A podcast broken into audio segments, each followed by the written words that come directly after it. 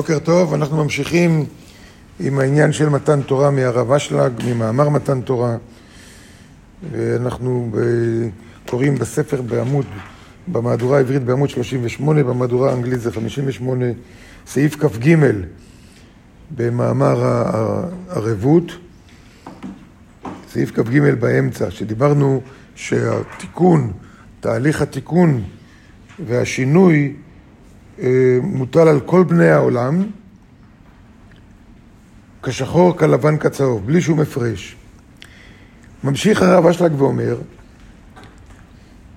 אולם מתוך ירידתו של הטבע, של הטבע האנושי, הטבע שלנו ירד כל כך נמוך, של כל האנושות בעולם, לא היה שום דרך ומבוא לבוא במשא ומתן להם, להסביר להם ולהביא אותם למקום שיכריעו ויסכימו לקבל על עצמם, אפילו בהבטחה, לא מדבר על לעשות, אפילו בהבטחה, את התהליך הזה של, של אהבת הזולת. זאת אומרת, הוא ראה שכל האנושות נמצאת במצב מאוד מאוד נמוך. מלבד האומה הישראלית.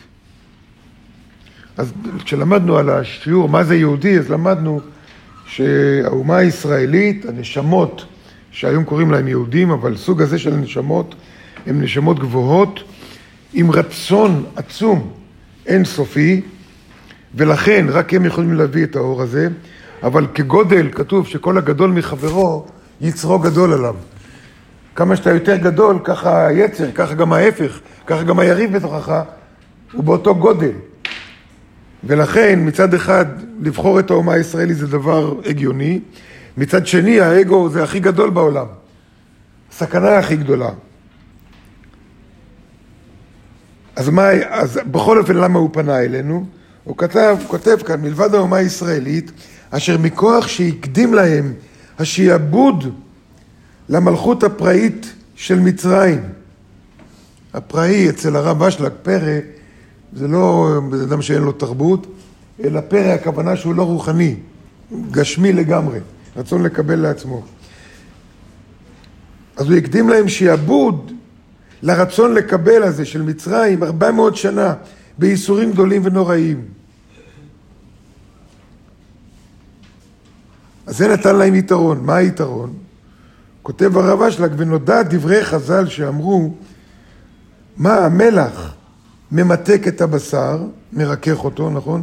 כך ייסורים ממרקים עוונותיו של אדם. תוך מסכת ברכות.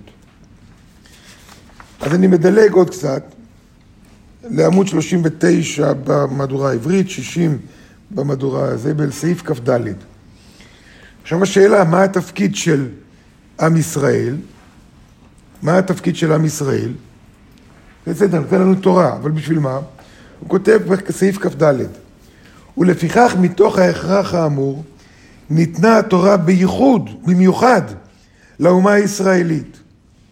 שימו לב שהוא כותב האומה, קורא לנו אומה ולא עם, וישראלית. ישראלית הכוונה, לא שיש להם אזרחות ישראלית, אלא בני ישראל.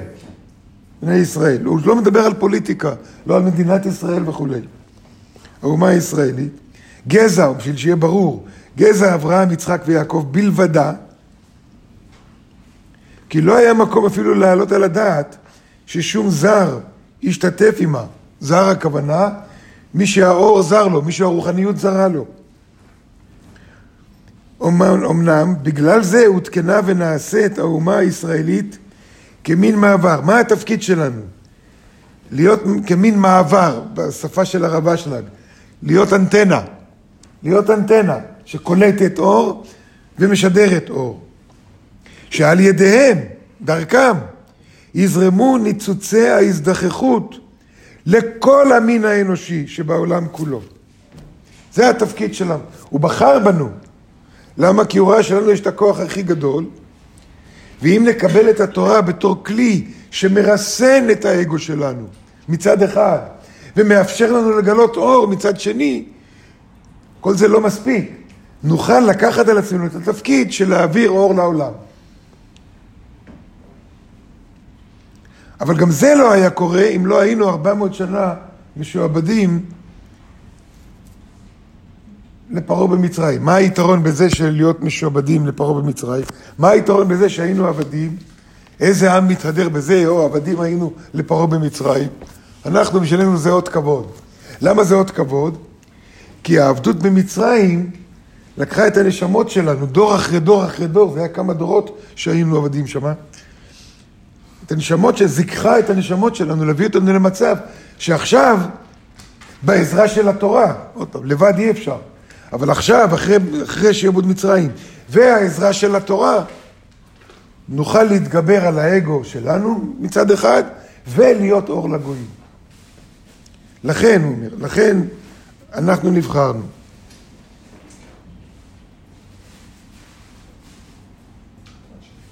לכל המין האנושי.